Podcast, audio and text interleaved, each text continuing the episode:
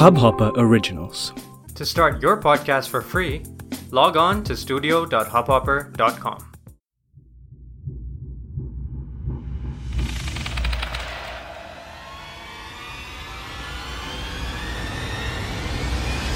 भय season one कभी आपको ऐसा लगा है कि आपके कमरे में कोई है कुछ आवाज़ें कुछ परछाइयाँ या किसी के चलने की हल्की सी आहट कुछ चीज़ें दिखाई नहीं देती। उनका सिर्फ़ एहसास भर होता है।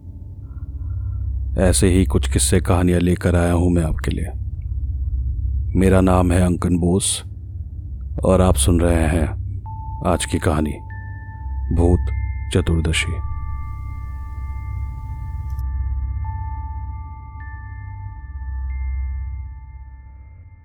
हल्दिया पश्चिम बंगाल का एक छोटा सा प्रांत, जिसके गर्भ में छुपी हैं, कुछ दहला देने वाली चीखें, और खून से सनी हुई एक ऐसी कहानी, जिसका ज़िक्र करने से भी लोग डरते हैं। यह कहानी है 18वीं सदी की। बंगाल में अंग्रेज़ी साम्राज्य अपनी चरम पर था, और साथ ही वहाँ का महिषादल राजबाड़ी का वर्चस्व भी। पूरे बंगाल में वहाँ के राजघराने के चर्चे थे। और शान ऐसी कि अपनी आँखों से ना देखो तो यकीन ही ना हो। आज भी लोग कहते हैं कि वहाँ की महफिलों की बात ही कुछ और थी। दूर दूर से संगीतकार, कलाकार आते थे और नृत्य और संगीत से पूरा महल गूंज उठता था। ऐसी ही एक शाम दरबार सजा हुआ था। और शराब और संगीत में सब डूबे हुए थे। दरबार के बीचों बीच लगे झूमर की रोशनी में नहाए हुए उस दरबार में किसी चीज़ की कोई कमी ना हो, इसका पूरा ध्यान रखा गया था। कोने में बिछाई गई मलमल की तोशक पर बैठे कुछ मेहमान नशे की चादर ओढ़े, अपनी ही धुन में आपस में कुछ बोल रहे थे और मधुर संगीत पर नाचती नर्तकी की घुंघरुओं की आवाज़ से महफिल की शाम बस देखते ही बनती थी। उसकी सुंदरता ऐसी कि बड़े बड़े राजा अपना सारा साम्राज्य उसके कदमों में निछावर कर दें।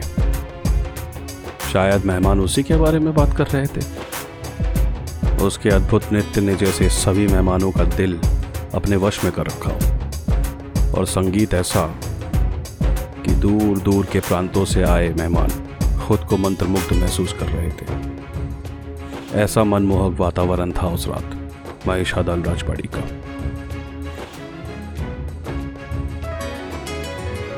सब कुछ सही चल रहा था, कि अचानक से किसी के चीखने की आवाज़ से सब दहल गए। ऐसा लगा मानो सारा नशा एक ही पल में गायब हो गया आवाज़ सुनकर दरबार में मौजूद सैनिक तुरंत उसकी ओर दौड़े। तुम भी जाओ। और जाकर देखो क्या हुआ है। और फ़ौरन हमें आकर बताओ। राजा ने अपने बगल में खड़े अपने अंगरक्षक से कहा, और वो भी बाकी सैनिकों के पीछे भागा। कुछ ही देर हुई होगी कि एक सैनिक दौड़ते दौड़ते दरबार में आया। चेहरा देखकर लगता था कि जैसे जिस्म का सारा खून सूख गया। हो आँखों में भय और दर्द का एक अजीब सा एहसास था उसके। हाफते हाफते तभी सी आवाज़ में महाराज आपको अभी चलना होगा। महल में कुछ अनहोनी हुई है। क्या हुआ है? तुम इतने डरे हुए क्यों? राजा ने पूछा तो सैनिक बोला कृपा करें महाराज आप स्वयं चलकर देख लें। डरे हुए सैनिक को देखकर राजा हड़बड़ा कर तेज कदमों से दरबार से बाहर निकलकर सीधे अपने शयन कक्ष की ओर गया और वहाँ जो उसने देखा उसे देखकर राजा के पैरों तले की ज़मीन मानो खिसक गई और बदन में दौड़ता गर्म खून। एक झटके में बर्फ़ सा ठंडा पड़ गया। पूरा बिस्तर खून से सना हुआ था और उस पर राजा के पाँच महीने के बेटे के शरीर के टुकड़े पड़े थे। और बिस्तर के बगल में बेहोश पड़ी रानी को दासिया होश में लाने की कोशिश कर रही थी। ऐसा भयानक मंजर किसी ने सपने में भी ना देखा होगा। महिषादल राजबाड़ी अचानक से किसी डरावनी कहानी का जैसे हिस्सा बन गया था। जिसमें मौजूद उन किरदारों को अंदाज़ा भी नहीं था कि आज रात को घटने वाली ये घटना आने वाले कई सदियों तक दस्तक देती रहेगी। हे भगवान, ये क्या हो गया? राजा अपने घुटनों के बल गिर गया और सिसक सिसक कर रोने लगा। लेकिन कुछ ही पलों में उसका दुख गुस्से में बदल गया। पूरे महल को बंद कर दो। कोई बाहर नहीं जा पाए। और गुरुदेव को तत्काल यहाँ लेकर आओ। गुस्से से भरी लाल आँखों से घूरते हुए राजा ने अपने अंगरक्षक को आदेश दिया। जिसने भी ये किया है, उसको हम छोड़ेंगे नहीं। राजा की आवाज़ में बदले की महक थी। उधर रानी होश में आ चुकी थी। और उठते ही वो अपने मरे हुए बेटे की लाश को समेटने लगी। रो रो कर उसकी आँखों का काजल उसके गालों तक फैल चुका था। बाल खुले हुए और चेहरे का श्रृंगार इस कदर बिखर चुका था कि मोमबत्ती की लौ में अगर कोई अनजान आदमी उसको देखे तो डर जाए। वो पागलों जैसी हरकतें कर रही थी। अपने बच्चे के टुकड़ों को अपने गोद में रखकर उसे अपने हाथों से सहलाते हुए वो बिस्तर पर बैठे लोरी गाने लगी, जिसे देखकर आसपास मौजूद लोग भय से अपनी जगह पर जम गए थे। यहाँ तक कि गम में डूबे हुए राजा भी इतना घबराया हुआ था कि वो चुपचाप खड़े होकर बस एक टक रानी को देखता जा रहा था। स्वर्णलता, होश में आओ। ये क्या कर रही हो तुम? राजा उसको झंझोड़ते हुए बोला रानी टेढ़ी नज़रों से राजा की ओर देखते हुए बोली धीरे बोलिए वरना मेरा बेटा जाग जाएगा। बड़ी मुश्किल से रानी की गोद से लाश को अलग किया गया और वहाँ मौजूद वैद्य ने दवा देकर रानी को सुला दिया। ऐसी दरिंदगी कौन कर सकता है? मुझे तो ये किसी शत्रु की साजिश लगती है महाराज। वैद्य ने राजा से कहा तो सामने से किसी ने ज़ोर से जवाब दिया। साजिश नहीं है। इस महल में शाक चुन्नी का वास है। सामने से एक काले वस्त्र पहने हुए एक शख्स ने राजा की ओर बढ़ते हुए कहा एक ऐसी अविवाहित औरत की आत्मा जिसकी अधूरी कामनाओं ने उसे हैवान बना दिया है। अगर वक्त रहते उसे रोका नहीं गया तो वो तुम्हारे पूरे परिवार का विनाश कर देगी। आँखों में प्रचंड तेज था उस व्यक्ति के। माथे पर राख की तिलक और गले में रुद्राक्ष की मालाओं को देखकर साफ़ पता चलता था कि कोई सिद्ध पुरुष होगा। कृपा करे गुरुदेव मेरे वंश की रक्षा करें। राजा ने गुरुदेव से प्रार्थना की। मुझे रानी के कमरे में लेके चलो। गुरुदेव ने राजा से कहा। कमरे के अंदर इस वक्त अजीब सी ठंड महसूस हो रही थी। और ऐसा लग रहा था जैसे वहाँ कोई है। कुछ ऐसा, जिसका एहसास तो है, पर अदृश्य।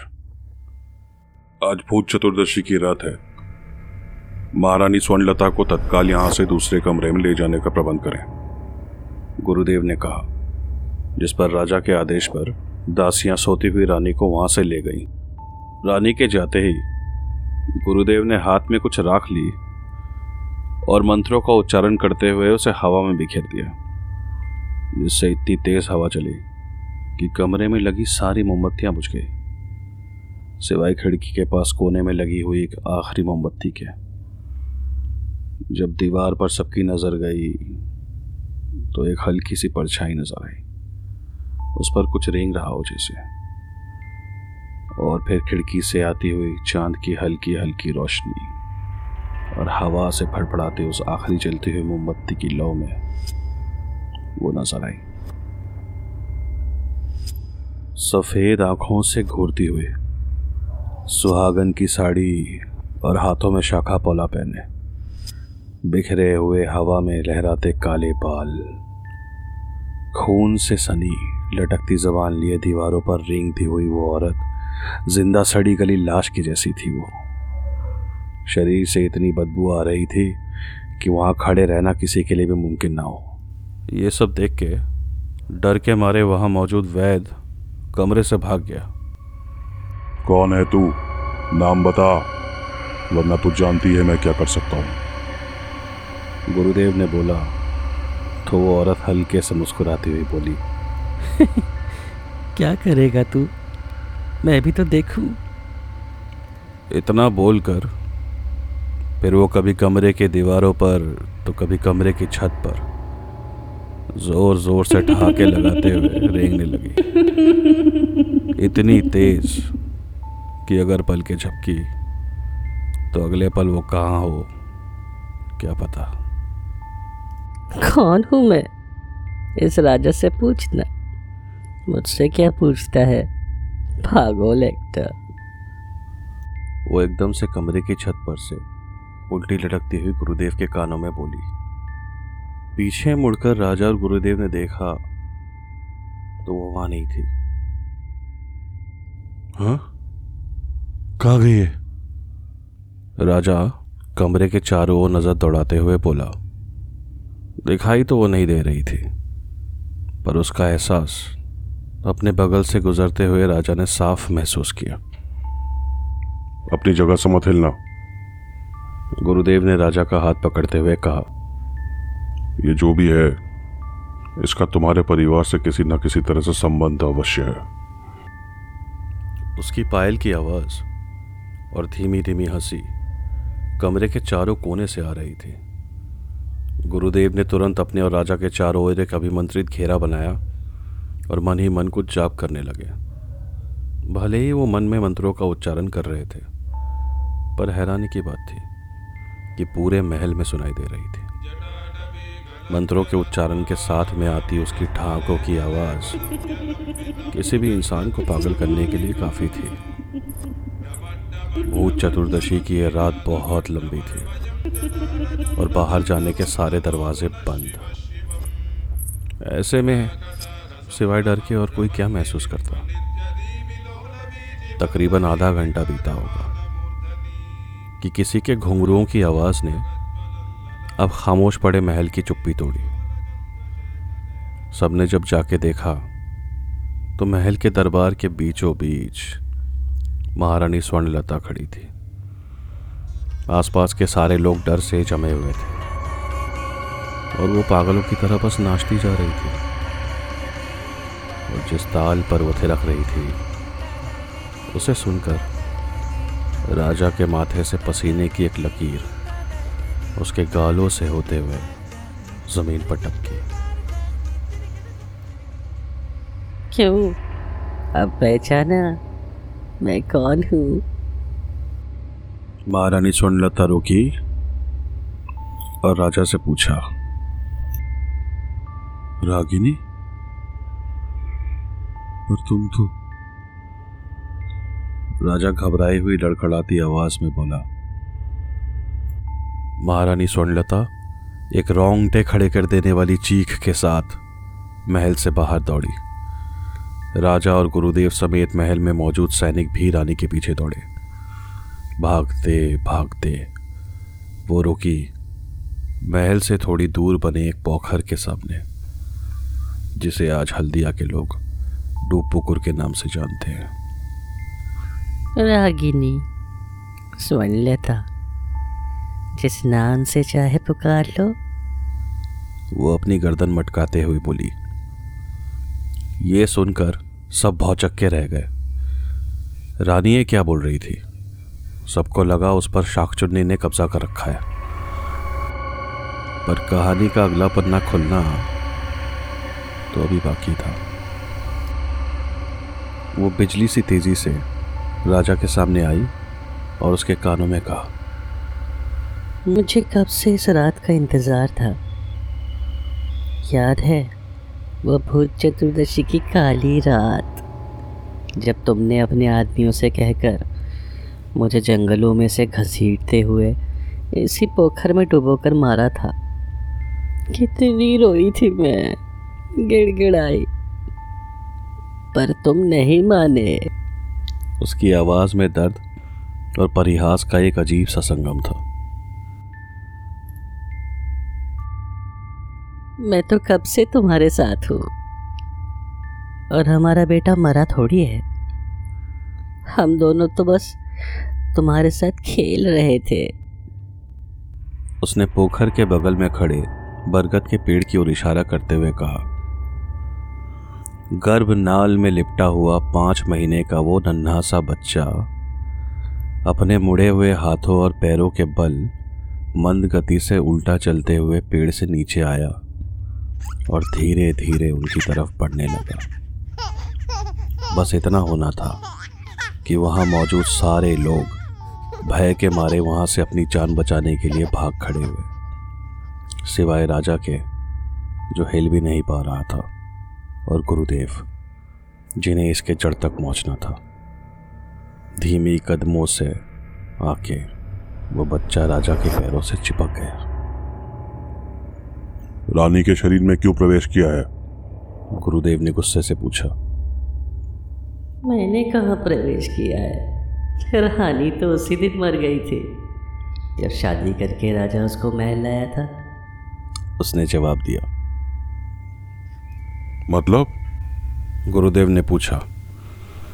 उस रात जब डोली जंगल से होते हुए इस पोखर के पास से गुजर रही थी रानी तो उसी दिन दिल का दौरा पड़ने से मर गई थी। फिर मैं इसको चिपक गई। अट्टहास करते हुए वो बोली और राजा मुझे महल ले आया। तब से आज तक मैं इसी दिन के इंतज़ार में थी। चाहती क्या हो? गुरुदेव ने पूछा। राजा को साथ ले जाना चाहती हूँ। उसके सीने से लिपटना चाहती हूँ। जैसे वो स्वर्णलता के शरीर से चिपकता था ठीक वैसे ही। जीते जी जो सुख न मिला पत्नी का वो सुख भोगना चाहती हूँ मैं।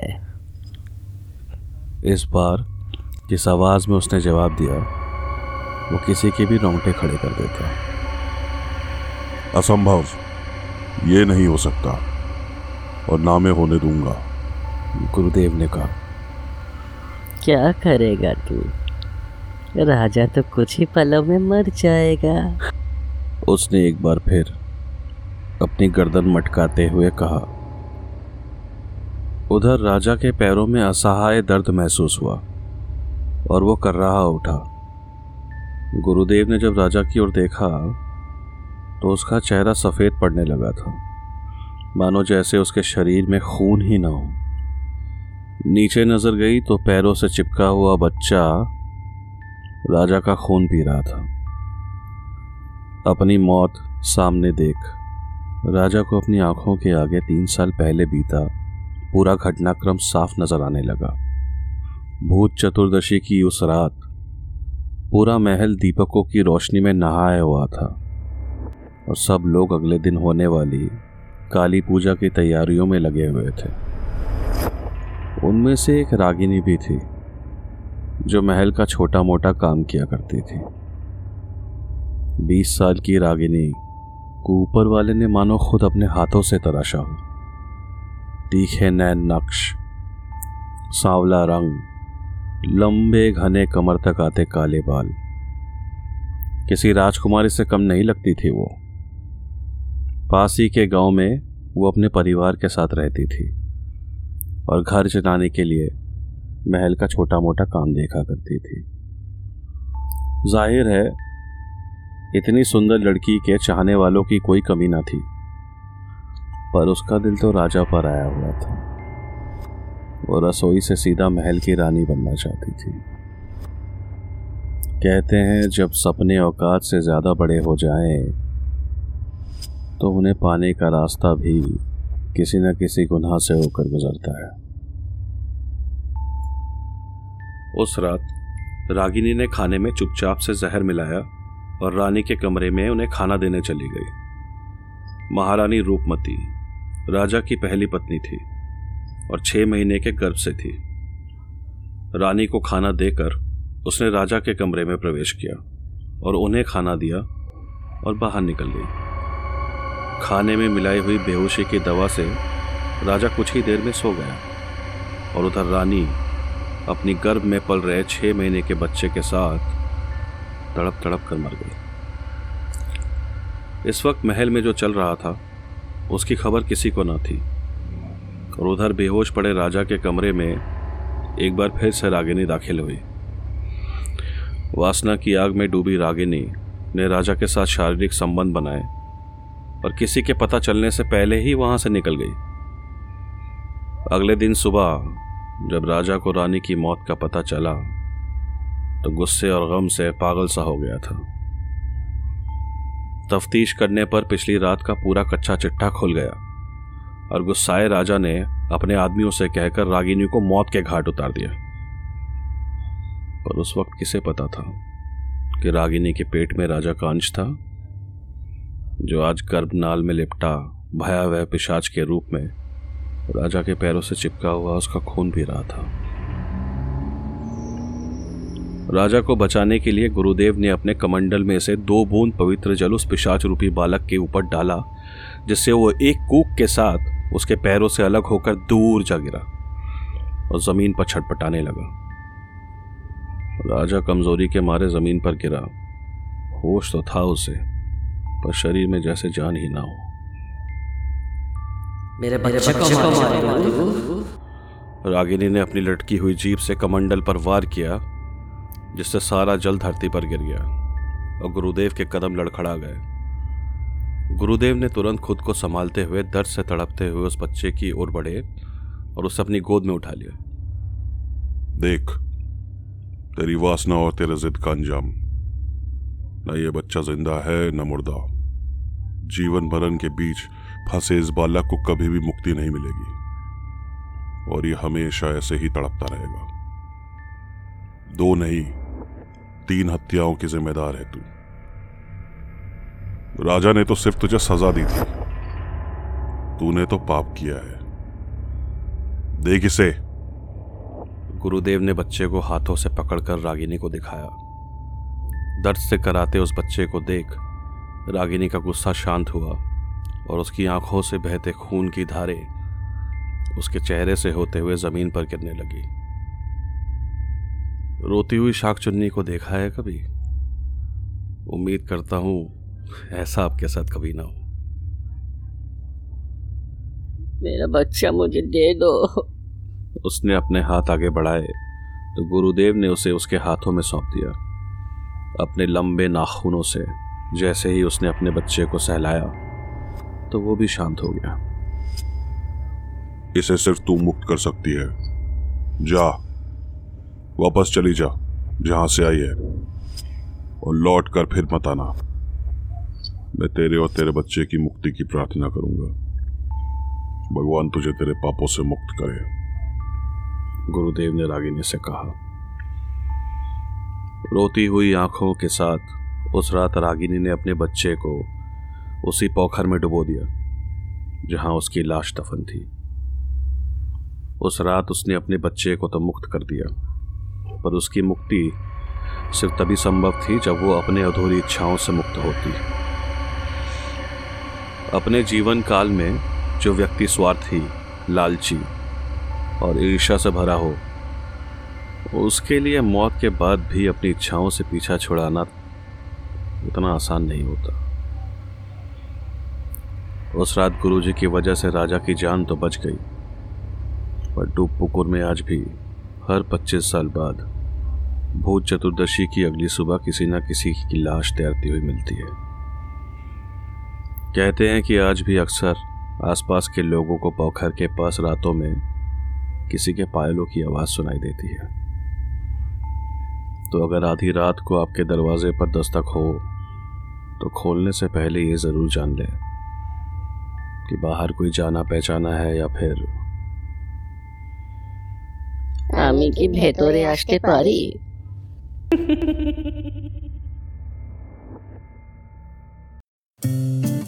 इस हब हॉपर ओरिजिनल को सुनने के लिए आपका शुक्रिया अगर आप भी अपना पॉडकास्ट लॉन्च करना चाहते हैं तो हब हॉपर स्टूडियो वेबसाइट पे रजिस्टर करें और एक मिनट के अंदर अंदर अपना खुद का पॉडकास्ट लॉन्च करें यही नहीं स्टूडियो देता है आपको पूरी आज़ादी कहीं भी, कभी भी अपना पॉडकास्ट लॉन्च करने की सिर्फ़ तीन आसान स्टेप्स में। तो साथ में अपना पॉडकास्ट शुरू करने के लिए तैयार just hop on Hub Hopper simply content